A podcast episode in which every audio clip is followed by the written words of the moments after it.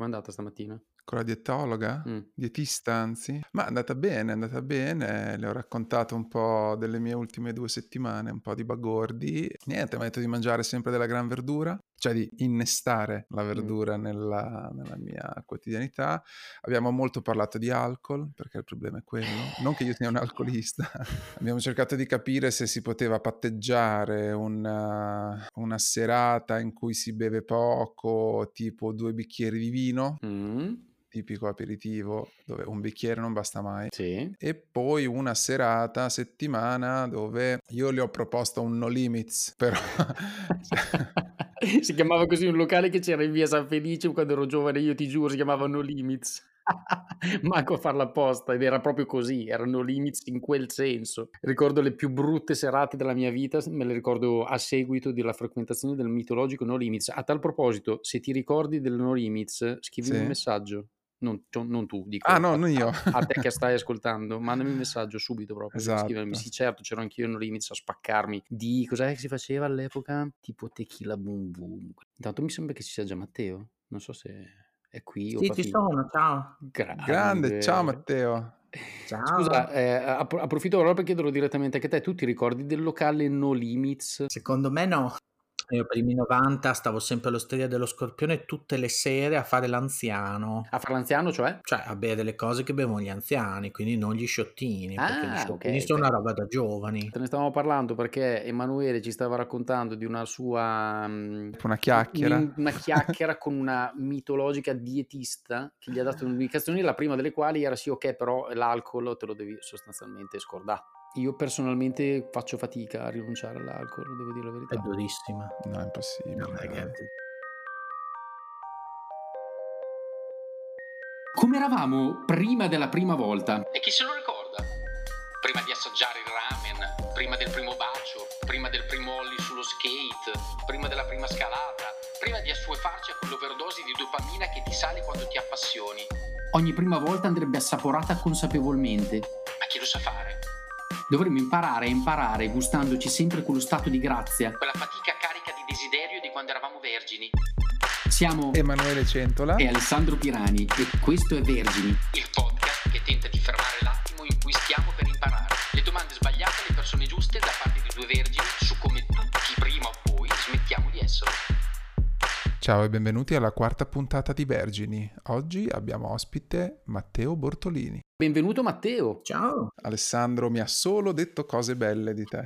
Ma sì, saranno tutte finte, però è, be- è bello per quello. Cose belle in realtà no, ho detto, ne ho dette prevalentemente di brutte, ma che sono belle ai fini della nostra chiacchiera ovviamente, quindi c'è della serie. no? Esatto, esatto, che è un po' una specie di gusto del trash. Del- esatto, dell'orrido. Matteo Bortolini, adesso io eh, mi, mi stavo guardando prima alcune note biografiche, 48 anni, a meno che tu non abbia compiuti già degli altri degli anni nel frattempo. No. Hai fatto due anni in uno, cose del genere. cioè, diciamo, i miei ultimi due anni sono stati come cinque anni in due, però... Quella tipica età che se me l'avessero detto tem- tempo quando ero un bambino, pensavo che uno a 48 anni sarebbe stato già un vecchio decrepito, siccome adesso ho 44, Non te la ovviamente capisco che non è evidentemente così. Quindi comunque esiste l'età percepita e l'età reale. L'età secondo la questura... ah, Vi dico, solo, vi dico solo una cosa, ieri sera, anzi due sere fa, la mia bambinetta di tre anni, cosa Mhm. che porterebbe indietro l'età, co- mi ha tirato un cartone in faccia e mi ha spaccato gli occhiali. Dio Eh, mio. E eh, stamattina sono andato a fare gli occhiali nuovi e ho fatto ufficialmente gli occhiali da presbite. Questa secondo me è una soglia importante nella percezione della proprietà. Invecchiando, non so quale mh, distorsione avviene nel tuo occhio, Mhm. cioè presbite vuol dire proprio vecchio, cioè fra l'altro, per questa cosa bella. E mh, cosa succede? Succede che il tuo occhio non vede, non legge più da vicino, non vede più le cose bene da vicino e c'è una soglia oltre la quale davvero non, non riesci a leggere più un cazzo, per cui devi prendere degli occhiali da lettura eh, oppure quello che ho scoperto stamattina esistere, le lenti yoga. Cosa voglio dire? Cos'è? Cosa sono? Le lenti yoga sono delle, delle lenti che se guardi in alto, cioè sono delle specie di finte bifocali Mm. che se guardi in alto vedi lontano e se guardi in basso vedi vicino. Mm. E ehm, gli ho detto, ma non è che queste cose mi fanno venire il mal di mare? Mm. E il tizio che me l'ha venduta ha detto no, e poi dopo ha detto però c'è la garanzia per cui se non riesci ad adattarti queste lenti te le cambiamo gratis, quindi sì. Quando Totani era un dettaglio, ehm, in realtà di professione è sociologo, insegna a, all'Università di Padova, dove è eh, titolare di quale insegnamento o di quali insegnamenti? Titolare di molti insegnamenti, però quelli che mi piacciono di più si chiamano uno Logica delle scienze sociali e un altro si chiama Laboratorio di ragionamento sociologico. Wow. Niente Wow, meno. ragionamento è bellissimo. Ragionamento, infatti. Cosa che Matteo mi porta subito, ma magari ci arriviamo dopo, all'immaginazione civica. Non so se ti piace questa cosa.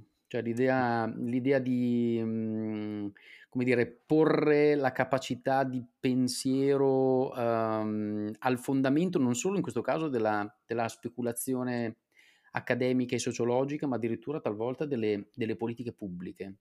Ovviamente è una provocazione che ti sto lanciando, cioè nel senso che l'immaginazione civica è, è una delle, delle, caratteristiche che il Comune di Bologna da qualche anno ha dato di sé all'interno di una serie di, di ambiti, eh, immaginando che appunto eh, si tratti di eh, immaginare il futuro affinché questo poi si possa concretizzare, cosa che è abbastanza curiosa dal punto di vista mh, del modo anche con cui vengono definiti, in questo caso, gli ambiti della comunicazione, della cultura, una serie di robe di questo tipo.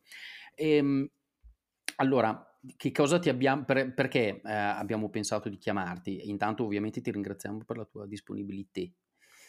eh, perché la, l'argomento di cui noi ci occupiamo qua dentro, ed è un argomento totalmente meta, eh, un meta argomento, per così dire, è il, il percorso di, diciamo, di apprendimento attraverso il quale ciascuno di noi nel fare, nell'iniziare a fare qualcosa uh, abbandona proprio, il proprio status di um, come dire, persona che non ha ancora fatto una certa cosa, che in questo caso chiameremo diciamo convenzionalmente vergine, uh-huh per poi inoltrarsi in, una, in, una nuo- un nuovo status nel quale quello che, in- che, ha iniziato a fare inizia a venirgli abbastanza facile o perlomeno inizia a conoscerne i segreti e così via e quindi eh, si introduce in un nuovo status che, che, che, a quel punto non sarà più quello della vergine, ma diventerà appunto il, l'esperto, il, il, professionista,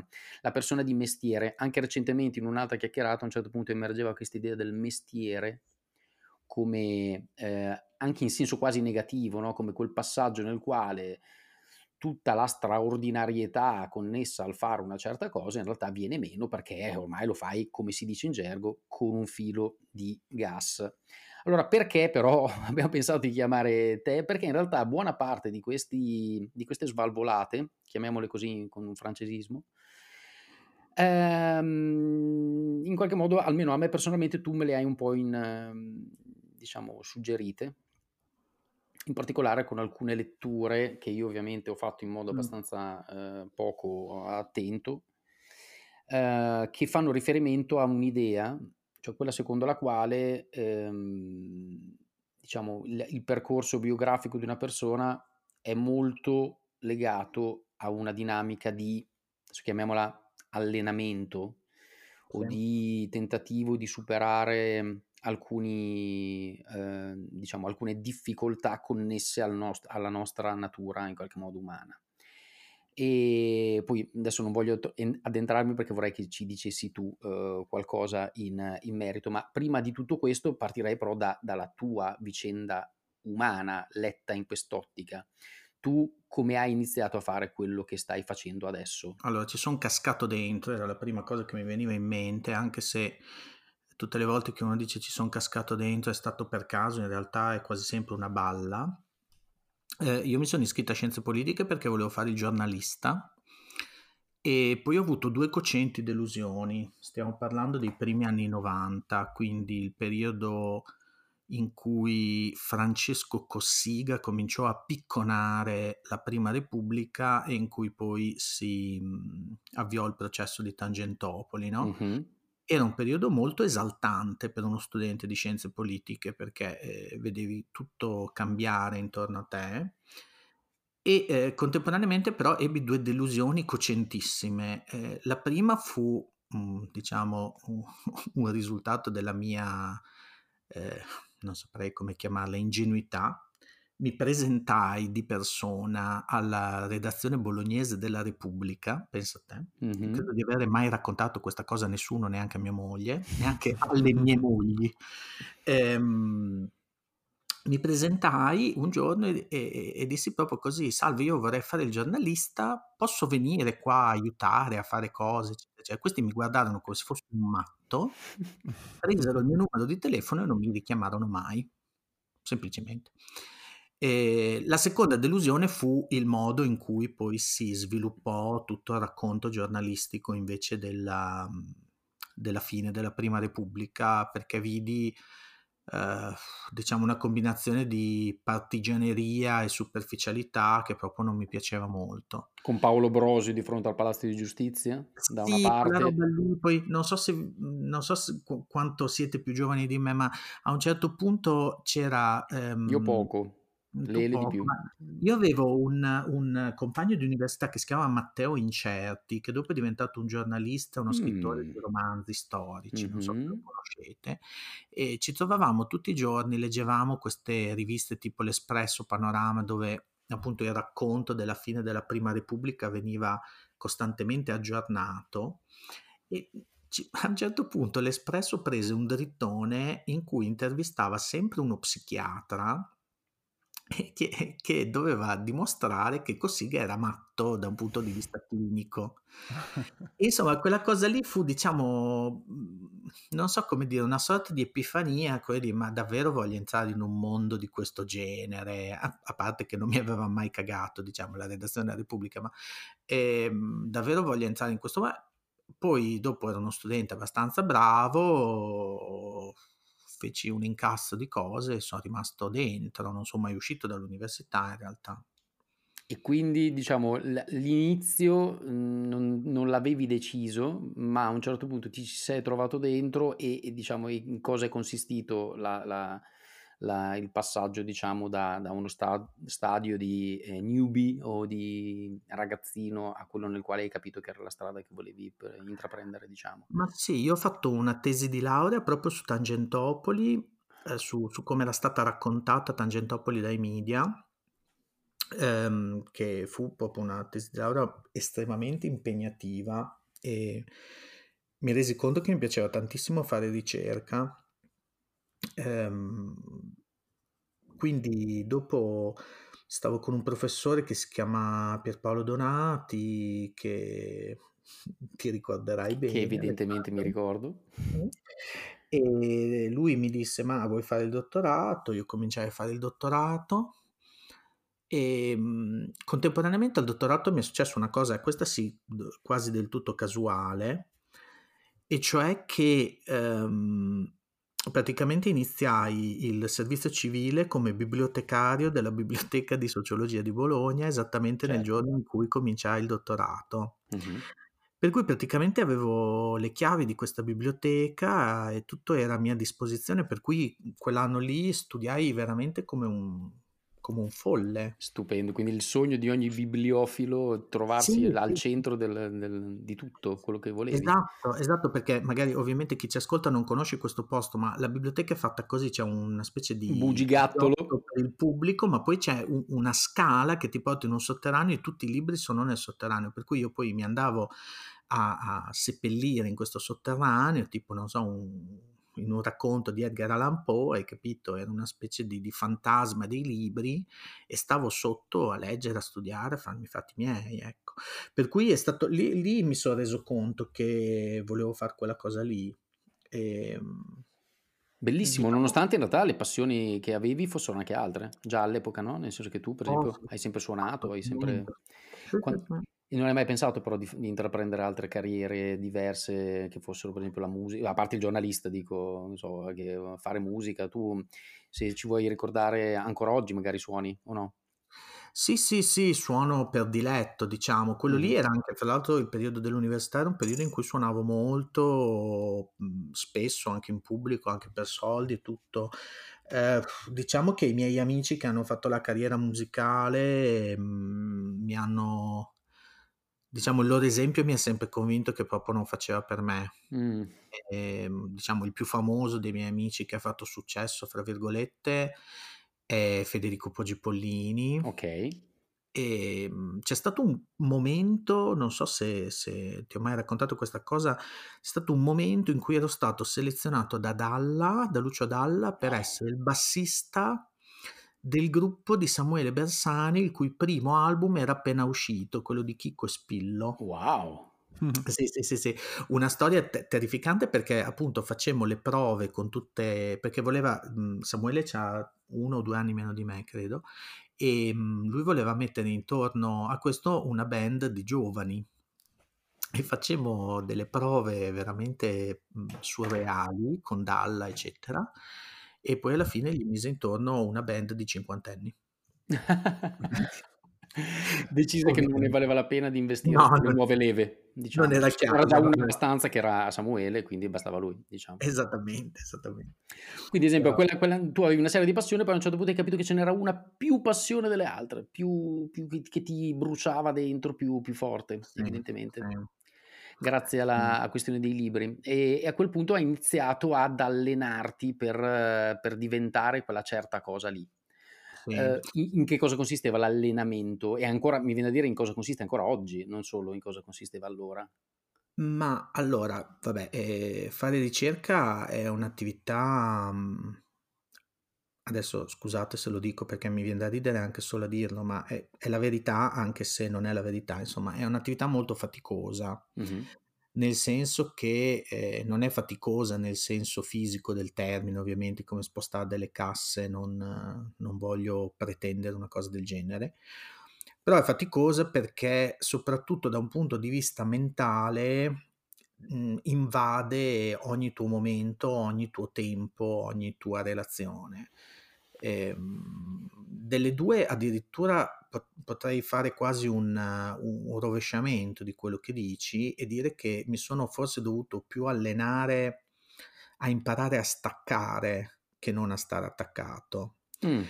Nel senso che io voglio dire, cioè io sono proprio un caso da manuale psichiatrico, no? Cioè mh, la mia mamma mi ha insegnato a leggere eh, fra i tre anni e mezzo e i quattro. Quindi eh, io ho sempre avuto un libro in mano. Se tu guardi le foto delle vacanze da quando ero bambino in poi è una cosa veramente pietosa. Mm. Ehm, quindi mh, per me legge ero, ero un bambino coltissimo, sai di questi che non so, a un certo punto quando avevo 8-9 anni dovevo stare attento alle parole che usavo perché la gente, i bambini intorno non mi capivano, cose così, no, da, da- da veramente una, una roba pietosa. E, mh, e quindi n- non era difficile per me questa cosa, no? Mm. Non era difficile studiare, non era difficile stare ore e ore a leggere, a prendere appunti, cose di questo genere.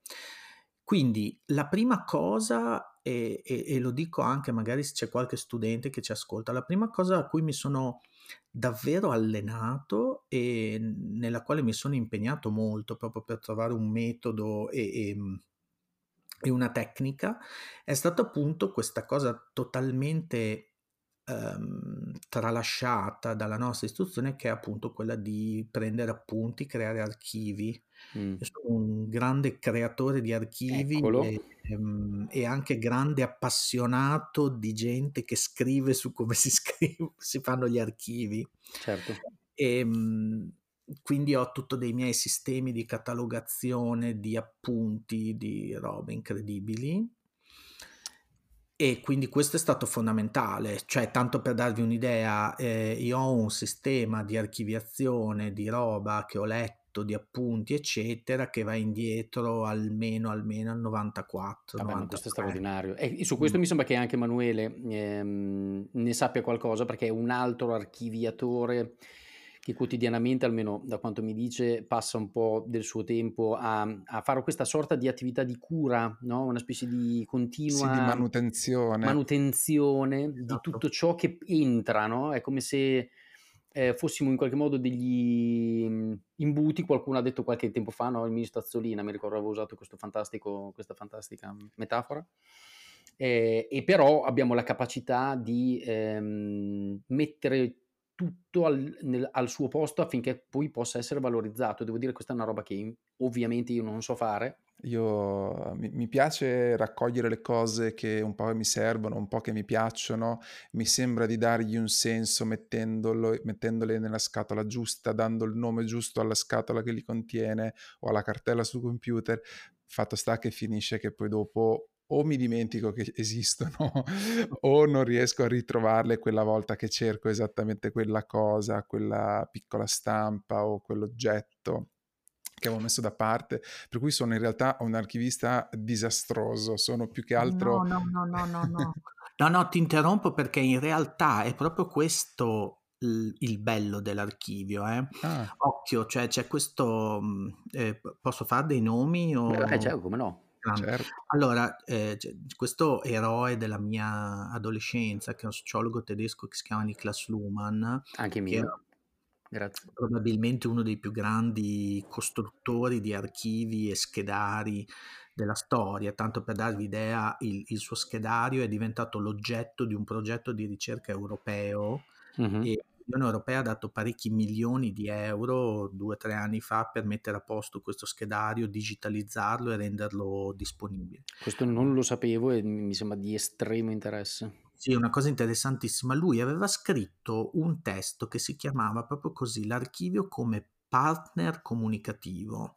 Okay. Perché l'idea qual è? L'idea è che tu nel momento in cui consegni qualcosa a un archivio, mm-hmm. te lo dimentichi perché non hai bisogno di ricordartelo perché è andato a finire dentro l'archivio. Per cui dialogare con il tuo archivio significa dopo un po' di tempo scoprire roba di cui ti eri completamente dimenticato, che sì. non trovi, ma poi ritrovi. Capisci qual è il, il sì, punto? Sì, no? Per cui la, la, anche il fatto che si perdano delle cose nell'archivio è estremamente interessante perché prima o poi a un certo punto torneranno fuori. No, no, io adoro questa cosa di sapere che quella cosa c'è nell'archivio da qualche parte e poi la, mi fa solo arrabbiare quando quella volta che cerco esattamente quella cosa non ricordo dove l'ho messa, tipica cosa degli accumulatori o comunque degli archiviatori, però allo stesso tempo la cosa che mi fa che mi piace moltissimo è andare a tirar fuori queste scatole oppure uh, andare a vedere da vicino di nuovo la libreria che vedo sempre da lontano come un'unica grande magma, ci torno vicino, vedo, uh, come dire, perdendomi nell'archivio, uh, come dire, vivo dei momenti meravigliosi, che è la stessa cosa che mi emoziona quando vado a visitare i mercatini dell'usato, di cui sono un grande fan, mm. e soprattutto per quel che riguarda piccoli piccoli oggetti stampati, piccoli libricini, piccoli manuali di istruzioni mhmm, di, di come riparare una vecchia Fiat 600 oppure vecchie fotografie, ehm, mi piace poi di fatto perdermi dentro il mio stesso archivio, per cui il fatto di non ricordarmi le cose, per esempio non mi ricordo le trame dei film che ho visto, non mi ricordo spesso le barzellette che ho sentito, mi rende, come dire, possibile ri, eh, ritrovare le cose, riguardare un film. Cioè, hai bisogno di andartene a ricercare perché non te le ricordi davvero. Cioè sì, ogni tanto dico... Uh, uh, let me, uh, come dire, take me back to memory lane. C'era anche un, un brano rap, credo, che parlasse della memory lane. No? A un certo punto dico, va bene, ho, ho un po' di tempo, riapriamo questo, questo pezzo di archivio e dentro ci trovo delle cose che effettivamente quando le avevo archiviate avevano un loro senso, erano accomunate da qualcosa, no? da una categoria. E adesso non so, tu Matteo eh, userai poi i tuoi archivi anche per il tuo lavoro, quindi avrai anche bisogno certo, poi certo. di ripescare in tempi decenti qualcosa che cercavi. Certo. Ti succede, lo, lo fai diciamo quotidianamente, immagino, o sì. spesso. Eh. E, sì, e, co- sì. e, come, li hai, come hai archiviato una quantità così grande di informazione? Cioè per macro aree, a parte è un archivio fisico, immagino, o, o ibrido fisico-digitale? È ibrido, è ibrido. Allora, è, ci sono diversi metodi di archiviazione per uh, funzioni diverse, diciamo. Eh, uno è un archivio di quadernini. Mm. in cui um, prendo appunti o addirittura riassumo testi interi che possono essere articoli o libri, eccetera. Mh-mh. E questi quadernini sono numerati, poi dopo ho un file sul computer in cui c'è un indice per ogni quadernino, c'è esattamente quello, quello che contiene, diciamo così. E quest- questi quadernini hanno raggiunto il numero di 354, credo. Beh, vabbè, bellissimo. Bellissimo. Sì, sì, ma, ma, poi roba che appunto, mh, mhmm, non so, tipo quando devi preparare una lezione o qualunque cosa, magari appunto vai a recuperare gli appunti, vai a recuperare un testo da lì. Che a quel punto gli appunti sono già originali tuoi, cioè c'è già un tuo riassunto commento della cosa. Esattamente, esattamente. Ah, super. Poi, diciamo, ho un archivio invece digitale di cui c'è anche una copia cartacea, ma in questo momento la copia cartacea è nel mio ufficio a Padova, infatti eh, la settimana prossima vado e la porto a Bologna, che è un archivio, che questo è davvero fondamentale e, e, e torna diciamo un po' sul discorso del mestiere in senso sì. positivo e negativo insieme di cui si parlava prima, ho un archivio digitale di tutte le mie slide, di tutte le mie lezioni. Mm, okay. E questo è fondamentale perché adesso voglio dire, eh, lascia pure che io sia un secchione o che sia una persona curiosa, però non è che faccio lezione su qualunque cosa, ho i miei 4, 5, 6 temi, non so quanti sono, e avere un archivio di questo genere di, di PowerPoint ti permette poi di costruire lezioni ad hoc o conferenze o qualunque certo. cosa con una certa facilità. Chiaro. Lì però, come tutti gli archivi, ovviamente la, la, chiave fondamentale è l'indice, perché se poi tu sì. appunto tutto questa, questo materiale non è indicizzato, eh, non trovi più, più, un accidente. Poi dopo, devo dire, il, il, punto più alto di questa mia attività di archivista, che uh, infatti ahimè sto per abbandonare, è l'archivio gigantesco che ho messo insieme per scrivere il libro che ho appena finito, ah. che è un archivio che è in parte cartaceo, in parte digitale, che è, non so, una roba... È un, fisi- la parte fisica è un armadio letteralmente Mamma di roba. Mia, veramente? E in più sono altri, non so, 12-13 giga, non so. Mamma mia. Libro che sta per uscire per i, i, tipi, come si dice, eh, più diciamo mh, con, prestigiosi mh, sull'orbe terracqueo, si può dire così? Sì, qualcosa del Ti piace? Genere. Nel senso sì, che sta per uscire per Princeton University Press ehm, no. e sarà una monografia su un sociologo scomparso sette anni fa, ehm, sette anni fa. che ci vuoi ricordare si chiama Bob? Si chiama Robert Bella è un intellettuale americano scarsamente conosciuto in Italia. Diciamo oscuro secondo, dal nostro punto di osservazione. Sì, in America però piuttosto famoso. Mm-hmm. E niente, è una biografia, una biografia classica, quindi non ha niente di sociologico, almeno in apparenza, è proprio una storia di una vita. Mm-hmm oppure come in realtà dice il titolo è la storia delle molte vite di questa persona perché la cosa bella interessante è che appunto questo intellettuale apparentemente molto quieto molto tranquillo in realtà ha avuto una vita un po' incasinata e dal mio punto di vista una vita che riassume molto bene il XX secolo ecco. Mm, come vita privata intendi proprio? Come intreccio di vita privata e ah, pubblica ah, ah. diciamo sì. E torniamo sempre alla vita, anche in questo caso la, la, la, l'idea di tra, tracciare le traiettorie che si sono seguite per arrivare a essere quello che in quel caso è eh, quel sociologo, eh, e nel tuo caso sei tu, o nel mio caso sono io, e così via. Mm. Volevo tornare un attimo sulla questione dell'ar- dell'archivistica, mi pare una chiave di lettura di estremo interesse proprio rispetto, che, che un po' sposta anche e ci aiuta a comprendere mh, questo nostro percorso di ricerca, diciamo, eh, nel senso che l'archivio ha a che fare per definizione con il passato, giusto? Ed è un modo per sistematizzare ciò che è accaduto, che accade quotidianamente, ci accade nel nostro lavoro, ma in realtà un po' in tutto, perché esiste anche un'archivistica legata ai fatti che accadono su, su scala locale, è sempre esistita, è pieno di libri no, che raccontano la storia minima di, che ne so, di di un paese qualsiasi.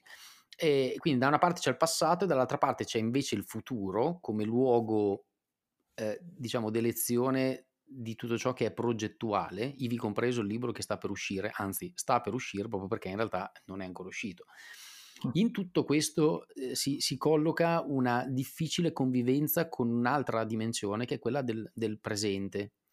Ed è un po' questo, secondo me, un po' il cruccio, la difficoltà anche di, comprensione che ci siamo posti un po' qua. Cioè del, tutto ciò che accade nel passato lo possiamo tracciare, lo possiamo rendere usabile, usable eh, dall'altra parte c'è un futuro che ci sposta sempre domani, però questo non rischia, e questa è una domanda che ti vorrei fare, di in, renderci impossibile la vita nel presente? Punto Beh, di per il domanda. presente ci sono le storie di Instagram.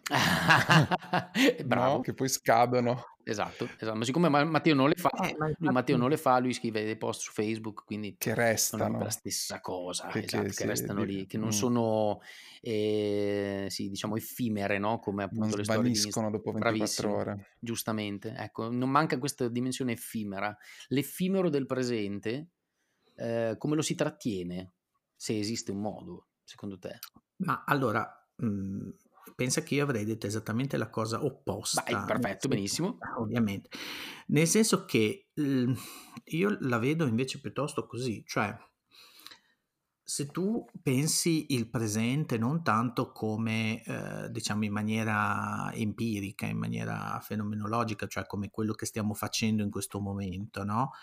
Ma il presente come routine, che secondo me è un modo più interessante di vederlo. Il presente come routine, dal mio punto di vista, rischia di dilagare fin troppo. Cioè, mh, detto molto in soldoni, quando io la mattina mi sveglio e faccio, diciamo, le 7, 8, 10, 15 azioni quotidiane che comporta lo svegliarsi, che non sto a elencare perché immagino che siano piuttosto simili per ognuno di noi, no? Evidentemente, sì. Evidentemente. E poi dopo vado a lavorare, poi dopo vado a prendere mia figlia a scuola e poi dopo preparo la cena e poi dopo mi guardo una puntata di una serie su Netflix. Ehm, ci sono oggettivamente, non so, nella mia settimana uno, due, tre giorni che sono quasi esattamente uguali, in cui cambia eh, magari il contenuto delle cose che ho studiato che ho scritto durante la giornata lavorativa, ma diciamo così la forma della routine della giornata è piuttosto simile. Quindi io vedo quello come il presente e in questo senso dico che dilaga, nel senso che appunto eh, la mia indole probabilmente sarebbe invece quella di, eh, non so come dire, variare di più, ecco, variare Mm. di più. E, dall'altra parte poi anche lì l'archivio, in realtà l'archivio cos'è? È un tentativo di tenere insieme i tre tempi allo stesso momento, no? nel senso che tu sì, hai un passato, il passato però nel momento in cui lo devi strutturare, categorizzare all'interno di un archivio e renderlo disponibile, ti impone di farti una domanda sul futuro, cioè su cosa avrai bisogno di fare fra un mese, un anno, due anni, no? Cioè la rintracciabilità di un'informazione, di un Sì, evento del la passato categorizzazione immagino. è, n- non può essere quella di oggi, deve essere quella già di un domani o domani l'altro, il che è estremamente difficile perché Esatto, sì, per quello dicevo è un ponte tra passato e pensare, no? futuro. Esatto, sì, sì. Capito? È un po', pensa che eh, ho, ho fatto esattamente lo stesso, la stessa riflessione quest'estate con una mia amica architetto, perché ho fatto dei lavori qui in casa mia eh, di, di ristrutturazione e l'idea appunto di una ristrutturazione è che incorpora, include in sé un'idea del futuro, di come si svilupperà la vita di quella famiglia in quell'abitazione nei prossimi 5, 10, 15 anni, no? Bravissimo, esattamente questo, esatto. Questa è un po' l'idea, Cioè no? il Perché pensiero progettuale è questo, cioè prefigura un- un- uno stato ip- ipotizzato esattamente. futuro.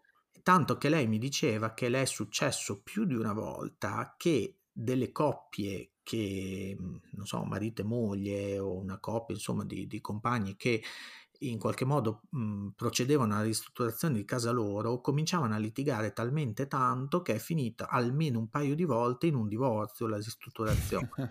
Ma perché? Perché è proprio quello, cioè perché... Diverse idee di futuro. Mm. Esatto, perché ti obbligano, cioè, e, e, allora è questo che io vi dico perché la routine dilaga invece, perché se noi stiamo nel normale, cioè se io non avessi deciso di spostare quei dieci muri che ho spostato, adesso non sono dieci, sono tre perché sennò sembra che io viva in un, in un palagio, ma ehm, se non avessi deciso di spostare quei tre muri, non avrei discusso con mia moglie e i miei figli di come doveva essere la casa e quindi come doveva essere il mio futuro, no?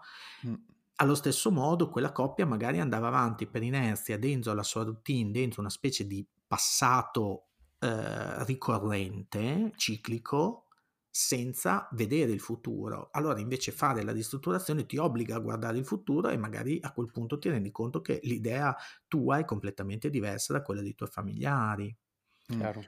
Capito certo. come? Cioè, per cui, infatti, dico, eh, stavo pensando di, di, di, fare una ricerca proprio un'etnografia, magari di seguire delle famiglie in un processo di ristrutturazione, una cosa che bizzarramente non è mai stata fatta da nessuno, a quanto ho capito e mi sembrava molto interessante perché continuamente, adesso non so che esperienza avete voi, ma continuamente devi prendere delle decisioni, no? E queste decisioni si accumulano una sull'altra. Peraltro su un oggetto che per definizione si definisce immobile, che invece fa riferimento a una proiezione futura su qualcosa che è estremamente mobile. Cioè estremamente.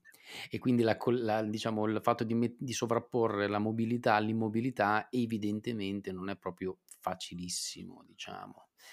Però comunque rimane questo problema del presente che tu dici dilaga e però la sensazione anche, anche nel suo dilagare eh, rutinario talvolta ci sfugge nel, nella sua eh, rilevanza, nel senso che appunto, ma io ripeto su questo mi rendo conto di fare un, un, un discorso molto autobiografico. Um, talvolta mi accorgo che non riesco che, che, non l'ho vissuto il presente, è solo questo il problema mio, capito? Non sono talmente tanto in quest'ottica che dici tu progettuale, sì. che alla fine quello che sta succedendo adesso, a malapena quello che stiamo facendo ora, riesco a essere qui. Sì, perché mm. c'è, sia, c'è, sia, l'ora che il qui, no? Cioè, esatto, cioè in della... questo momento forse mi sento abbastanza nel, nel, nel qui ed ora, però tantissime volte tu fai una roba, ma nella tua testa sei già nel quella dopo, certo. diciamo, è questo un po' un, un mio eh, questo, questo, è proprio il problema tipico dello zen, no? E, ehm, devo dire sì. che a me è successa questa cosa veramente, adesso vi dico questo, questo aneddoto totalmente inutile nella, nella, vita della specie umana, ma cruciale per me e leggevo un sacco di libri sullo zen, un po' perché mi interessava, un po' perché il tizio appunto di cui ho scritto la biografia era uno specialista di religioni del Giappone, per cui cercavo di capire, insomma. E, e appunto c'è, no, sapete, nello zen c'è proprio tutta questa, questo mantra quasi di di vivere nel presente, di vivere nel qui ed ora, eccetera, eccetera. Poi tu lo leggi, lo capisci, però non è che lo senti, no? no? Continui a vivere in, quel modo lì, no? Fra nostalgia, progettualità e il qui ed ora lo, lo salti sempre. Poi un giorno, questo sembra proprio una roba da manuale, ma mi è successa veramente. Un giorno stavo lavando i piatti. No, bellissimo. Aspetta, mm. che mi è già partita un'immagine che dopo ti dico, vai pure avanti. Vai, vai. Stai lavando i piatti? Un classico esempio no, dei testi sì no? Quando lavate i piatti, lavate solo i piatti, non pensate che fra 5 minuti dovete fare qualcos'altro, eccetera. E mentre lavavo una padella, mi sono reso conto per la prima volta, ma è successo tipo due o tre anni fa, eh, ok, mica mille anni fa, tre anni fa, mi sono reso conto che la padella aveva il manico. Cioè, mi sono reso conto che in tutta la mia vita non avevo mai lavato il manico della padella mentre lavavo i piatti. Hm. Oh, ragazzi, ma una roba Ti è apparso come una specie di epifania così improvvisa. Eh, mi ha spaccato la testa sta roba qua. Bellissimo. E ho proprio avuto, ho proprio avuto la, la, la proprio sì, l'epifania, cioè adesso dire illuminazione è un po' eh, da, esatto. da coglioni, però insomma l'idea è quella, cioè mi sono reso conto di questa roba e devo dire che da quel momento lì la, la mia capacità di stare nel qui ed ora è aumentata molto. non perfetta, diciamo forse, ma aumentata Mm. molto. Allora c'è, c'è uno psicologo oscuro. Allora, intanto l'immagine di te che lavavi i piatti mi ha immediatamente evocato la famosissima foto del, del- dell'altrettanto famoso mh, filosofo della scienza Po- Paul Feyerabend o Feyerabend, non so come si pronunci, ha- la cui unica foto pubblica praticamente è lui che lava i piatti, quindi già eh, vero. entriamo in, una- un, in un filone a me carissimo, interessantissimo. Ehm, no, volevo dire, c'è questo psicologo mh, che in Italia è abbastanza misconosciuto, eh, dal cognome totalmente impronunciabile, che è Mihaly Mi- Csikszentmihalyi, una roba del genere, che è un ungherese però naturalizzato Certo. statunitense, che ha scritto questo libro assai famoso, ma quasi un libro da autogrill, quindi lo dico molto chiaramente, che si chiama Flow e fa riferimento all'idea secondo cui eh, c'è un momento nel quale l'equilibrio tra le- diciamo, il, il grado di diciamo, difficoltà delle cose che stiamo facendo. E il- la nostra capacità di affrontare quelle certe cose ci conduce a mm, potenzialmente uno stato di flusso, di flow appunto, che è quel momento nel quale riusciamo a, a vivere questa roba qua, quella che stai dicendo tu, cioè un po' come se in quel caso, per qualche strana magia, nel lavare i piatti e così via, fosse successo un momento nel quale tu ti sei trovato nel flusso e quindi completamente es- esterno al, al- al, um, al tempo, eh, in qualche modo, no? E Quindi quello che fanno i, i ragazzi, i bambini quando giocano, ad esempio, che perdono completamente la, la- la cognizione di quello che stanno facendo. È una roba che quando ti succede sei contento perché dici ah, ah, ma allora ogni tanto può succedere. Tu, scusa, col lavoro che fai, come fai a entrare nel flow? Perché Allora, è, è molto complicato, cioè qua lì dipende solo da te, non hai nessuno, non hai nessun fattore esogeno, mi viene da dire, perché voglio dire, sei te col, col tuo studio, con i tuoi libri, le tue cose, cioè, no, non è detto. Allora, c'è, un- c'è un- uno degli aspetti del mio lavoro in cui puoi entrare nel flow abbastanza facilmente se sai come fare, e quello è durante una lezione. bene, perfetto, giusto. Durante una lezione, se il pubblico è quello giusto, se tu sei in palla, se sei sufficientemente preparato, se, se, se, se, se, entri perfettamente nel flow. Faccio un esempio, eh, venerdì della scorsa settimana sono andato a fare una lezione alla LUIS a Roma, Mm. era la prima volta che vedevo degli studenti dal novembre del 2018 e ne avevo anche molta voglia, ovviamente, vi potete immaginare. Certo. Dovevo fare una lezione su Durkheim dentro a questa loro aula magna che è una chiesa sconsacrata Mm.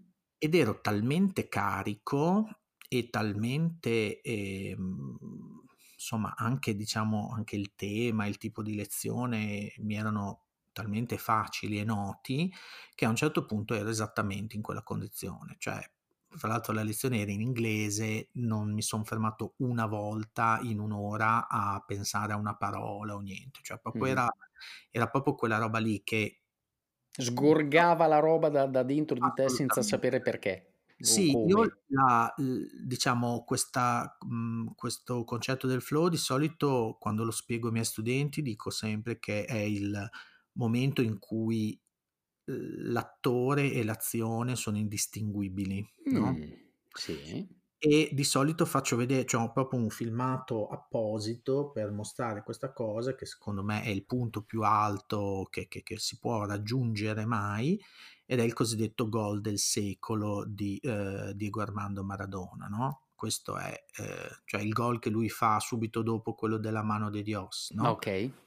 In, Quello che in- fa tutto il. Inghilterra. E, mh, quello Perché è scusa, com'era, eh, non me, non me lo ricordo, io purtroppo non sono... Eh, com'era stato, com'era funzionato? Niente, praticamente era una partita dei mondiali Inghilterra contro Argentina subito dopo la guerra delle Falkland, per cui c'era eh, come dire un, un grosso antagonismo e una grossa aspettativa, no? quindi una condizione proprio di carica emotiva molto forte.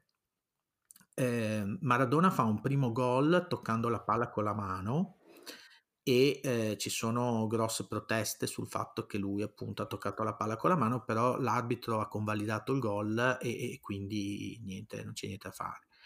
A quel punto Maradona a centrocampo prende la palla e salta tutti gli avversari e fa gol. E voi lo cercate su YouTube eh, proprio con questa con questa edizione il gol del secolo ed è niente, lo potete guardare 60.000 volte e, ed è sempre la cosa più bella del mondo perché no, non c'è Maradona, la palla, eccetera, c'è un, un'azione, c'è proprio un, una corrente energetica spaventosa che butta per terra tutti e buonanotte. Cioè non, è, è una cosa, io non sono un appassionato di calcio, però quel, quel gol è la cosa più, più, bella del mondo. Non so sì, come... sì, un'opera d'arte, diciamo, eh. irripetibile nella sua... Diciamo che è ripetibile solo grazie alla riproducibilità tecnica, come avrebbe detto qualcuno, ma che esatto. diversamente invece no. avresti goduto solo se l'avessi vista, diciamo, lì per lì. Esatto, diciamo che però, allora, nello studio puoi, puoi entrare in questa specie di trans agonistica, no? Perché eh, soprattutto, vabbè, magari ecco, quando sei lì a, al tavolo a leggere un libro, no, ma tipo quando fai ricerca in un archivio, ad esempio a me è successo mhmm, per, fare, per, scrivere questa biografia, ho fatto ricerca in molti archivi, proprio recandomi lì, facendomi tirare fuori le scatole di roba, non so.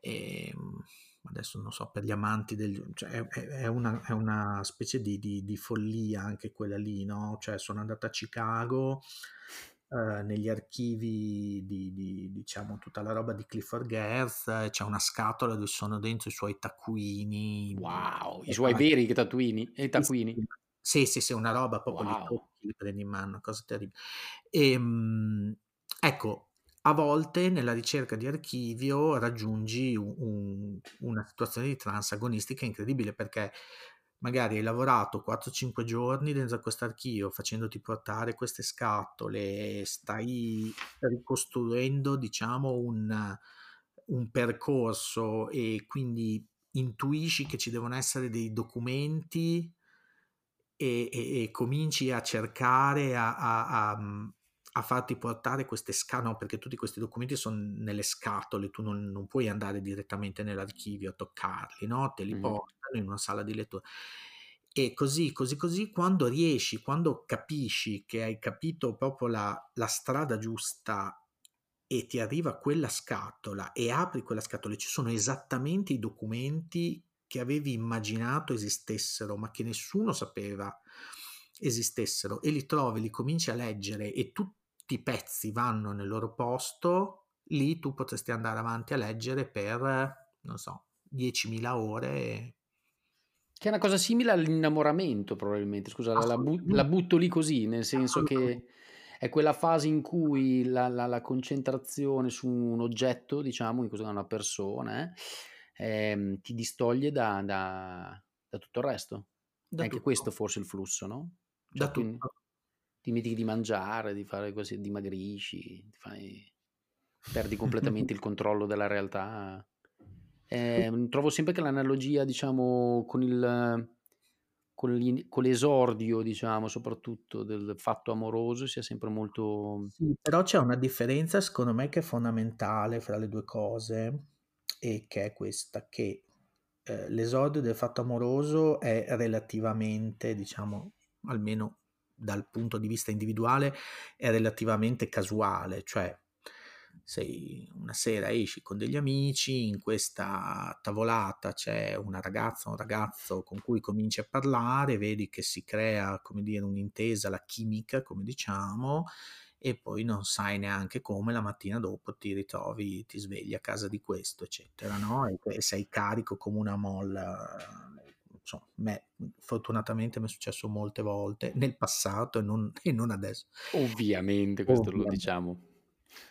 Però eh, nel, negli altri casi che abbiamo citato, cioè eh, Diego Armando Maradona che fa il gol, quello che nell'archivio riesce a trovare la strada giusta e scopre il documento, oppure anche quando stai suonando. A me col flow molto spesso mh, mhmm, l'ho, l'ho, sperimentato suonando, no? quando non devi neanche mm. pensare a dove mettere le mani sullo strumento, così. Ecco, tutti quelli invece presuppongono una grande preparazione prima. Cioè eh, c'è un allenamento precedente per poter arrivare al flow in quei sì. momenti. Che sì. invece nell'innamoramento, insomma, adesso non so se voi vi siete mai allenati a, a fare conversazione o a baciare. No, però secondo me ti puoi allenare un po' ad essere brillante. Secondo me anche come immagino che sia eh, come appunto andare in partita, cioè come dire tu passi tutto il tempo ad allenarti simulando l'idea di una partita ad un certo punto, ma ovviamente non parlo di azioni fisiche, parlo di intesa, diciamo, intellettuale magari, eh, o magari potrebbe essere, cioè a me la cosa che colpisce soprattutto del, del, anche del processo di, eh, di ricerca, eh, anche se ovviamente mi ispira molto anche l'idea di ehm, trovarmi su un palcoscenico e suonare dal vivo contemporaneamente con delle persone, quella parte lì di, di flow di cui parlavate mi, come dire, mi attira tanto, io non ci sono mai stato, però invece per quanto riguarda la ricerca mi viene da dire eh, la sensazione che deve essere quella di avere tutti i ricercatori del mondo, diciamo, eh, che potrebbero eh, fare il tuo mestiere, hanno a disposizione di fatto gli stessi documenti, però non hanno le stesse idee di ricerca, no? Okay. Cioè, quindi mi immagino anche per te trovarti ehm, così oltreoceano a, ad andare a cercare in quell'archivio degli, eh, dei documenti che tutti avrebbero potuto chiedere, ma che solo tu hai trovato perché avevi la tua idea progettuale, immagino che sia un, un bel momento di dal punto di vista del ricercatore, o, o mi sbaglio? È entusiasmante, ah. letteralmente entusiasmante, cioè fai un urlo nella sala, non so come. La ricerca, in effetti, scusa, la parola ricerca, banalmente, che, che, che vuol dire e si, e si, può declinare in mille modi, ivi compreso quello che stiamo facendo adesso, perché io lo, lo concepisco in questi termini, ah, sì. è un'attività che porta a una scoperta, per l'appunto, cioè la ricerca per definizione deve portare a una scoperta, dall'archeologo in poi più o meno è, è questo il tema, e, e sì, la, la, l'ho, l'ho, trovato, il famoso Eureka, in effetti è, mm. è un po' un momento, diciamo, che, che, tra, che, al di là del bene, del male, del tempo, de, del passato, del futuro, ma è, si, si cristallizza in una sorta di, di, di, di momento quasi sacro, sacrale, adesso non so bene come si possa come si possa definire. Ma sai cosa? Eh, io non ero sicuro che volessi affrontare questa roba qua, fermo restando che non abbiamo t- tutto il tempo del mondo, anche perché tu avrai le tue cose da fare, ma c- c'è un grande, un grande tema che in realtà già dal primo episodio eh, era un po' iniziato ad emergere, cioè dice ma perché adesso siamo tutti così presi con il pensiero sia sul futuro e così via, no? e sulle prime volte, perché uno un po' questo è il tema, no? dei vergini, eh, come quelli che affrontano qualcosa con la prima volta, ma perché dice, perché abbiamo avuto il lockdown, perché siamo in questa fase di sostanziale, parziale anomia per certi versi, o comunque di, di incapacità di, interpre- incapacità interpretativa su quello che sta capitando e così via. Ecco, Adesso, eh, tu hai, hai, hai, hai, avuto un certo tipo di lockdown. Lo dico perché ovviamente cioè, ti seguo, so che, le cose che dicevi, il tono con cui lo dicevi, che, nel quale io mi sono totalmente, come sai, ehm, rispecchiato, che è una, un, diciamo, un, un atteggiamento assai Mhmm, diverso da quello che definirei mainstream in questo, in questo momento. E a tal proposito, ovviamente, noi metteremo qua nella nostra descrizione del, del, dell'episodio il tuo articolo uscito per la, la, rivista online, le parole e le cose che ancora oggi io ogni tanto rileggo per, uh, per sentirmi meglio, diciamo. E quindi no, volevo capire un po' come la vedi tu, cioè su questa vicenda nella quale stiamo ancora largamente immersi, non è che cioè, facciamo, ne parliamo come se fosse al passato, ma in realtà non c'è niente di passato, è totalmente ancora tra noi. Come, non so, cosa, cosa, cosa dici? Cioè, questa cosa ci sta influenzando nel nostro, nella nostra capacità progettuale di vivere il presente, in tutte le nostre interrogativi un po' sconclusionati che stiamo ponendo? Ah, io penso assolutamente, diciamo che se parliamo del tema delle prime volte, questa del lockdown, almeno per me e immagino anche per voi, sia stata una prima volta piuttosto impattante, anche se devo dire, eh, nella mia routine quotidiana non è che sia cambiato tantissimo, nel senso che io sono abbastanza abituato a passare molto tempo, appunto, che ne so, da solo, chiuso a, stu- a studiare, a scrivere, quindi mh, mhmm, il lockdown n- non ha rivoluzionato così tanto le mie abitudini. E l'impatto dal mio punto di vista è stato forse più, mhmm, diciamo, come dicevi, interpretativo, oppure ehm, aspetta che cerco la parola giusta, è stato una sorta di svelamento di chi avevo intorno. Mm. Perché appunto mm. la cosa a cui tu accennavi, cioè la... Io direi che il mio sentimento principale durante il lockdown è stata la incredulità. L'incredulità nel vedere come veniva interpretata, vissuta, incorniciata questa esperienza. E, ehm, adesso ho letto proprio due giorni fa, ma letteralmente due giorni fa, un articolo in cui si dice che su Lancet, credo quindi su una rivista mm-hmm. medica importantissima, è stato pubblicato un editoriale in cui il, il direttore di Lancet dice, beh insomma, circa un anno dopo i, le prime avvisaglie del Covid ci rendiamo conto che questa non è una pandemia, ma è una sindemia, hanno usato mm. questo termine.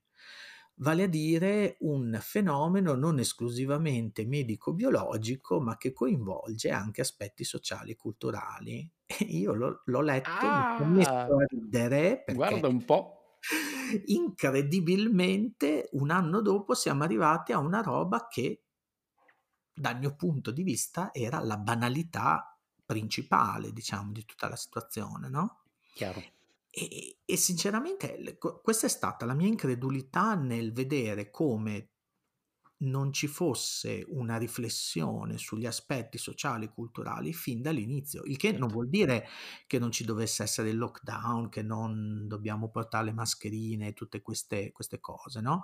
Ma proprio la, il modo di inquadrare, il modo di, di vedere, di interpretare, di, di, di tradurre in, in una storia questa nostra esperienza, eh, io l'ho trovato deficitario del lato sociale e culturale fin dall'inizio e per molti, molti mesi. Ecco, questa è, la, è, la, è stata la, la, cosa più incredibile dal mio punto di vista. E non so, adesso fa anche un po' ridere, no? Vedere che tutte le, le previsioni che si facevano in marzo, in aprile, si verificano puntualmente cioè un po' così. Eh, ma la sensazione è che si stia ricercando, come dire, mm, che sia una profezia che si autoavvera in qualche modo, no? Cioè, eh, nel senso che su certi aspetti anche il modo del il racconto che se ne dà dai, dai media eh, quotidianamente tende a, a, proprio anche nel tono, a mhmm, come dire, obliterare l'esistenza di ciò che si era detto che sarebbe capitato. Tipo, non so, stanno finalmente eh, aumentando i contagi, cioè come se appunto non potesse essere che così.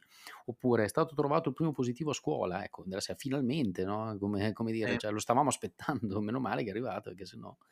Ma io devo dire che a me la cosa più che mi ha colpito di più, sinceramente, è questa adesso diamo per scontata la situazione di emergenza, che dal mio punto di vista non, non era così emergenziale quanto sembrava, diciamo, perché avvisaglie e, e, informazioni le avevano già da parecchi mesi prima, ma diamo per scontato che fosse una vera emergenza e quindi una situazione nella quale bisogna agire senza pensare o pensando, diciamo, in, secondo categorie molto grossolane, molto tagliate con l'accetta. Però a me la cosa che sembra incredibile è quanto un'intera ehm, area del sapere, cioè il sapere umanistico e il sapere delle scienze sociali, sia stata totalmente ignorata per mesi. E l'esempio che faccio sempre, banalmente, è questo. Eh, se noi pensiamo alla famosa epidemia della spagnola avvenuta durante appunto gli anni 10 del Novecento, e andiamo a leggere un libro sull'epidemia della spagnola, noi vediamo una serie di dinamiche, ad esempio quelli che si rifiutavano di portare le mascherine, eccetera, eccetera, che sono molto simili alle dinamiche che stiamo vedendo oggi, no? Quindi la cosa più banale che io avrei fatto se fossi stato il presidente Conte, adesso fa, fa ridere solo a, dirlo, voi penserete che sono scemo. Io il terzo giorno dell'epidemia avrei chiesto al mio segretario di trovare chi erano i due storici che avevano studiato l'ultima grande pandemia, che mi venissero a dire come la gente aveva reagito a quella pandemia. Invece quello che è stato fatto è stato moralizzare il discorso, creare una categoria di buoni e di cattivi e semplicemente sputare merda su quelli che non facevano ciò che gli si chiedeva di fare, quando invece erano comportamenti del tutto prevedibili, no? Chiaro. Allora, quando un comportamento è prevedibile, tu lo affronti come, che ne so, come una pioggia torrenziale o come un buco nella strada e lo ripari, cerchi di ripararlo, cerchi di farci qualcosa. Mhmm, passare a un, um, diciamo, vocabolario moralistico è, è totalmente inutile. Quindi l- mhmm, questa è stata un po' la, la, cosa che a me ha lasciato perplesso, cioè abbiamo gigantesche biblioteche piene di saperi su tutto questo e non ne abbiamo fatto nessun uso.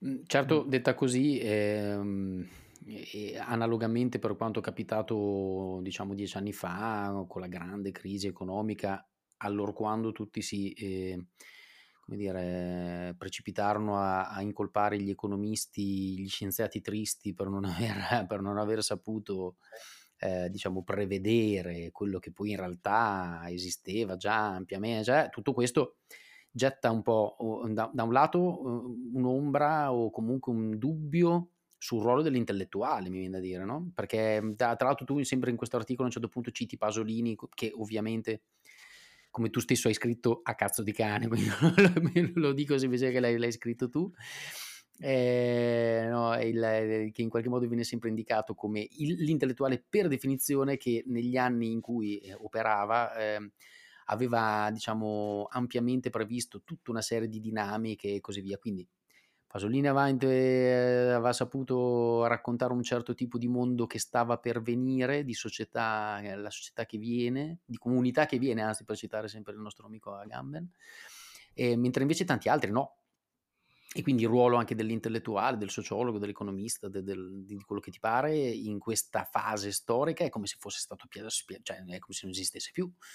Cioè siamo in mano a cosa sostanzialmente? Se allora, allora il ruolo della ricerca, dell'accademia, dell'università, eccetera, eccetera, è così mhmm, svilito, cioè neanche, ma neanche svilito, proprio dir- direttamente eh, dire, rimosso, rimosso. cioè, ma allora, si fa?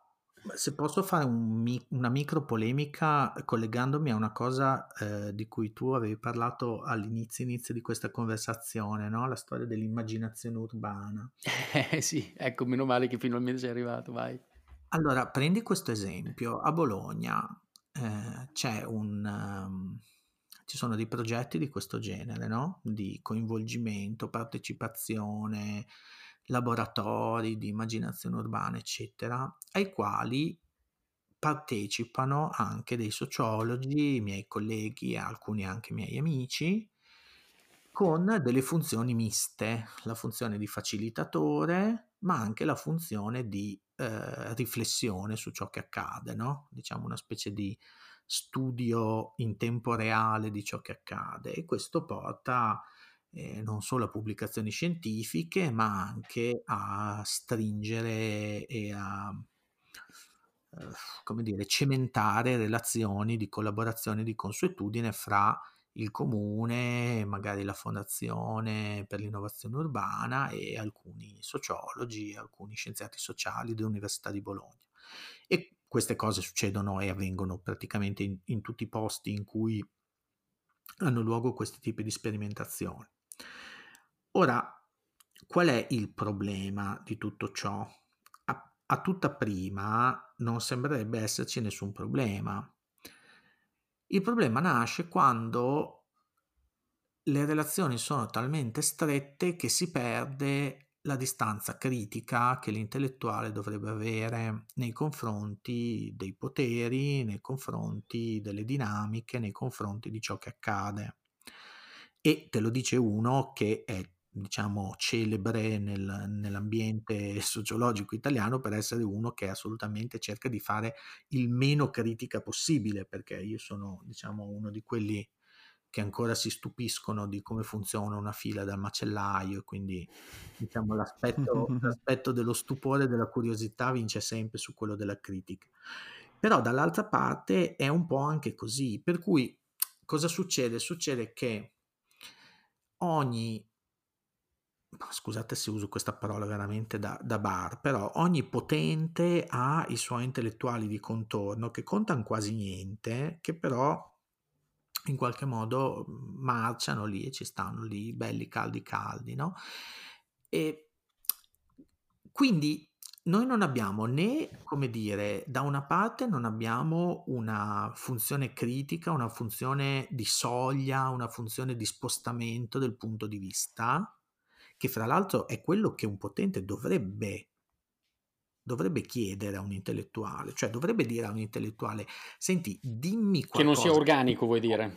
Sì, dimmi qualcosa che non so, dimmi qualcosa che non mi solletica, dimmi qualcosa che non mi liscia il pelo è un po' lì, cioè il punto, capisci? Cioè è, è, una via a, non so come dire, una relazione a due vie. A me, sociologo, scienziato sociale, antropologo, eccetera, mi va benissimo di stare lì bello accoccolato nel buchino del potere, perché questo mi porta risorse di tanti tipi diversi. A me, eh, potente, mi va bene avere un pezzo di università che mi dice che sto facendo delle robe super belle, immaginifiche, fondamentali, funzionalissime e però poi eh, manca la soglia, no? Manca il... Chiaro. Che, che, capisci è, è, molto delicato il punto perché devi essere sufficientemente interno da non essere semplicemente rompicoglioni che passa di lì e, e urla in faccia a qualcuno, giusto? Mm-hmm. Però devi essere sufficientemente sulla soglia da non dire solo quello che vogliono sentirsi dire. Certo. E, quindi è una posizione estremamente difficile perché da una parte, se, se, caschi da una parte, diventi, non so, quell'omino con la bici che gira sempre a Bologna parlando degli ospedali psichiatrici, no? Mm-hmm. Dice delle grandi verità, ma che nessuno ascolta ovviamente perché ormai è, stato, è diventato un pezzo di folklore e, e, e, non viene ascoltato per ciò che dice. E dall'altra parte diventi totalmente organico e, e, e perdi diciamo, la, la, tua funzione intellettuale, diventi un politico come gli altri, come è successo anche a una serie sì. di scienziati sociali in Italia. Ecco. Certo. Quindi è, è un punto di equilibrio difficilissimo che però nessuno vuole in realtà, almeno qua nessuno vuole trovarlo. Quindi siamo condannati a, pot- a dover, mhmm, diciamo, solo retrospettivamente recuperare eh, il, i racconti mh, mhmm, e le, narraz- le, grandi narrazioni, come si sarebbe detto, eh, solo retrospettivamente per verificarne l'effettiva, eh, il fatto che si siano effettivamente date nel futuro, ma in realtà non ci, non ci serviranno per evitare, eh, diciamo, di rincorrere ulteriormente nella ciclicità dei, dei, fatti, eccetera, eccetera. Cioè questo è un po', ce lo dobbiamo mettere via, mi viene da dire. Io me la metterei un po' via. No, ehm... sì. Benissimo, ottimo, nel senso che, che, l'importante è sapere anche qual è un po' il ruolo, in effetti l'accademia e la ricerca eh, in quanto, diciamo, branche eh, sociali autonome possono avere anche una loro autonomia, starebbe diciamo nella, in, in, qualcun altro saperle usare a proprio eh, diciamo per, un, per, una qualche utilità, eh, se così non è, non sarà l'accademia che deve in qualche modo imporsi, questa è, è, una visione possibile in effetti. No, potrebbe anche imporsi, voglio dire, però ti dico, la mia esperienza e ciò che vedo mi mhmm, rende veramente difficile dire che, che questo sia, sia possibile Mhmm, io nel, nel passato, pensate, ho partecipato a una ricerca sulla soddisfazione dei cittadini che vivono all'interno del perimetro del parco dei Colli Uganei. Tu renditi mm. conto. Ha dato luogo a un libro intitolato Voglia di parco, una, un, un, libro che è, è, tale solo per la sua forma fisica, materiale, non certo per i contenuti. E ehm, quello era una ricerca voluta dal presidente del parco, che era uno di Forza Italia, che voleva una ricerca che dicesse che tutti erano felici di questo parco, di abitarci dentro. A metà Vabbè, della certo. ricerca certo a metà della ricerca Galan eh, andò in disgrazia e quindi il suo uomo che presiedeva il parco fu sostituito da un altro politico sempre di Forza Italia ma di un'altra corrente al quale non poteva fregare di meno della nostra ricerca perché era uno della corrente smantellatrice invece del parco e, ehm, e quindi finì tutto in assoluto nulla, hai capito? Quindi tu comunque le due posizioni che hai trovato sono queste. Un politico che voleva semplicemente un pezzo di università di Padova e un logo che dicesse che stavano facendo bene e un altro che invece era semplicemente disinteressato. Fantastico. Trovare la terza posizione, insomma, di quello che dice dai, dimmi qualcosa che non so, stupiscimi, proprio non non l'ho mai incontrata io almeno. Non esiste più. Ascolta, ultimissima cosa, poi ci salutiamo perché abbiamo rubato veramente una marea di tempo. Ehm, ti voglio fare una domanda così a bruciapelo. Tu come, mhmm, come, come lo vivi il fallimento? Di chi? In generale, come esperienza umana, diciamo, il fatto di non, che le cose cioè, non vadano bene, no, non il tuo fallimento, il fallimento sì, anche il tuo, cioè per come lo vivi tu, sì, la domanda è relativa a te, cioè quando una certa cosa non ti è andata bene, eh, l'hai, mhmm, come dire, come l'hai digerito, come l'hai interiorizzato, come ne hai tratto indicazioni per il futuro. Lo dico perché voluta, lo dico volutamente con una, un po' una banalità, perché la cosa del fail fast, fail better, eccetera, eccetera, mm. è uno dei, dei delle diciamo banalità, trivialità più assolute degli ultimi anni in certi ambiti start pari, eccetera, eccetera. Secondo te come, come va vissuta la vicenda del fallimento? Ma eh, secondo me va vissuta come una cosa che è importante imparare ad affrontare e la mia sottolineatura sta nel imparare, vale a dire se io eh, ripeto anche 150 milioni di volte la frase appunto di Beckett che, che tu citavi, ma eh, non ho imparato cosa vuol dire quella roba lì, il fallimento sarà sempre un qualcosa di assolutamente drammatico, tragico. Noi moderni, contemporanei siamo tendenzialmente, diciamo, nostra, il nostro istinto è quello di identificare un po' le azioni con chi le compie, no? Quindi eh, non c'è l'azione criminale, ma c'è l'individuo criminale, non c'è, che ne so, andare a letto con un altro uomo, ma si è omosessuali, eccetera. Quindi il fallimento rischia sempre di essere, come dire, una specie di giudizio di Dio sull'individuo nella sua interezza, no? Mm, certo. E, non sull'azione che ha compiuto, eh, fallimentare che ha compiuto, ma sul... Esatto, esatto, la, perché se tu lo guardi dal punto di vista dell'azione, l'azione è quella, è stato un processo che è andato male, buon punto, vai, vai a capo e ricominci. Ecco, però insomma imparare a ragionare in quel modo lì e soprattutto a sentirlo con la pancia non è immediato, non è facile. E, ehm, io devo dire la verità, ehm, ci ho messo un sacco di tempo a imparare questa cosa, nel senso che mh, un tempo ero proprio uno di quelli che di fronte al fallimento si sarebbe buttato alla finestra. E mh, il momento di epifania in questo caso fu un anno in cui feci un corso all'Università di Padova e pensavo che fosse andato molto bene e quando arrivarono le valutazioni degli studenti ero arrivato 167 su 169 insegnamenti. No, vabbè, dai. Okay. E cosa era successo? Il terzultimo era.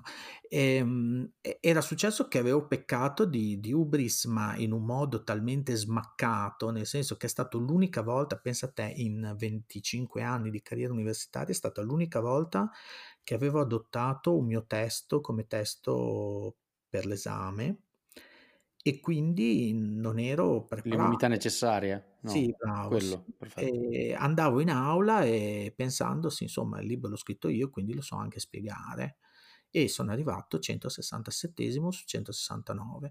Quindi eh, per due giorni esatti, ti dico anche quando era, era il 2006 o 2007, quindi ero molto più giovane di adesso, per due giorni ho tirato tante di quelle bestemmie contro gli studenti che non capivano niente, che, che proprio era come dare perla ai porci, che io volevo smettere di insegnare perché se insegnare dei testoni così, bla bla bla bla. Poi dopo due giorni mi sono fermato, ho fatto un respiro, ho detto, beh, insomma, terzultimo su 169 forse il problema ce l'ho io. Sì, ma è un po' come chi arriva ultimo al Festival di Sanremo, cioè tendenzialmente il migliore, mi viene da dire. Ci sarà una No, no, invece avevo fatto avevo fatto proprio schifo, proprio No dai, scherzo. E e da Ehm. quel e da quell'anno io ho preso un'abitudine che è dedicare un mese tutti gli anni a studiare nuove tecniche didattiche.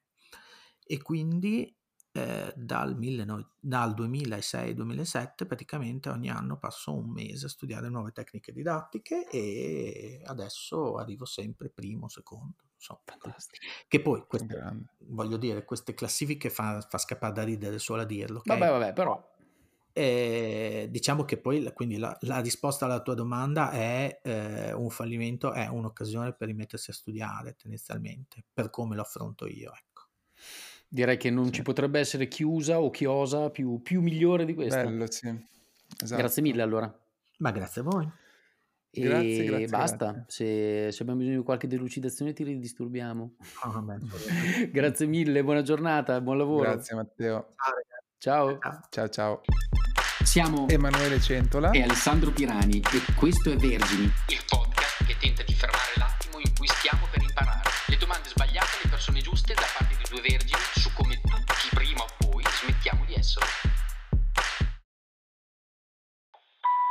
Oh, stavo pensando che non avevo neanche parlato di Agamben, nonostante sia, diciamo, l'argomento immancabile degli ultimi mesi.